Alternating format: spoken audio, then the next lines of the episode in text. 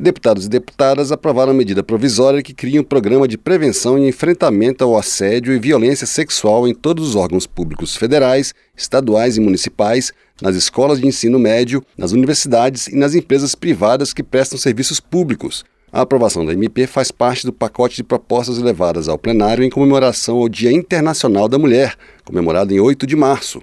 A medida provisória foi editada no ano passado, ainda no governo Bolsonaro, e originalmente previa a criação de campanha de enfrentamento ao assédio sexual nas escolas. A relatora da MP, deputada Alice Portugal, do PCdoB da Bahia, ampliou o alcance da campanha com o apoio do atual governo para todos os níveis da administração pública e, além do assédio sexual, incluiu outros crimes contra a dignidade sexual e a violência sexual como focos da campanha. De acordo com o texto aprovado, a campanha terá vários eixos de atuação, um deles é a capacitação dos profissionais, inclusive professores e funcionários das escolas, para que identifiquem casos de abuso. Outro é o esclarecimento sobre o que é o assédio sexual e demais crimes contra a dignidade sexual e as formas de violência sexual. A medida provisória foi aprovada de maneira simbólica, por acordo, depois que a relatora aceitou mudanças propostas por diversos partidos e deputados.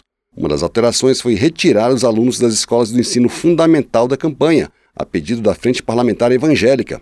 A relatora Alice Portugal acatou a sugestão, mas manteve os professores e funcionários no programa de capacitação previsto na MP. Tudo isso está dentro de um programa de formação para crianças. Mas como era um ponto delicado, nós retiramos a educação fundamental. E no fundamental, deixamos a formação continuada para professores e funcionários. A criança, a menina, o menino que é abusado, ele se retrai, ele não quer o toque físico, ele não quer comer. Uma merendeira treinada, ela verá isso. Porque esses sinais podem salvar vidas. O acordo foi defendido pela bancada feminina, como explicou a deputada Soraya Santos, do PL do Rio de Janeiro. O que foi proposto é o seguinte: como a Lei Maria da Penha, você tem que fazer um programa para explicar o que é assédio. As pessoas não sabem o que é. E o assédio se dá nas empresas públicas, privadas também, mas está fora do acordo. Então é empresa pública e nas escolas a partir do segundo grau. Farão parte do programa de prevenção e enfrentamento ao assédio e violência sexual campanhas educativas sobre as condutas criminosas e a divulgação de canais acessíveis para receber e encaminhar denúncias.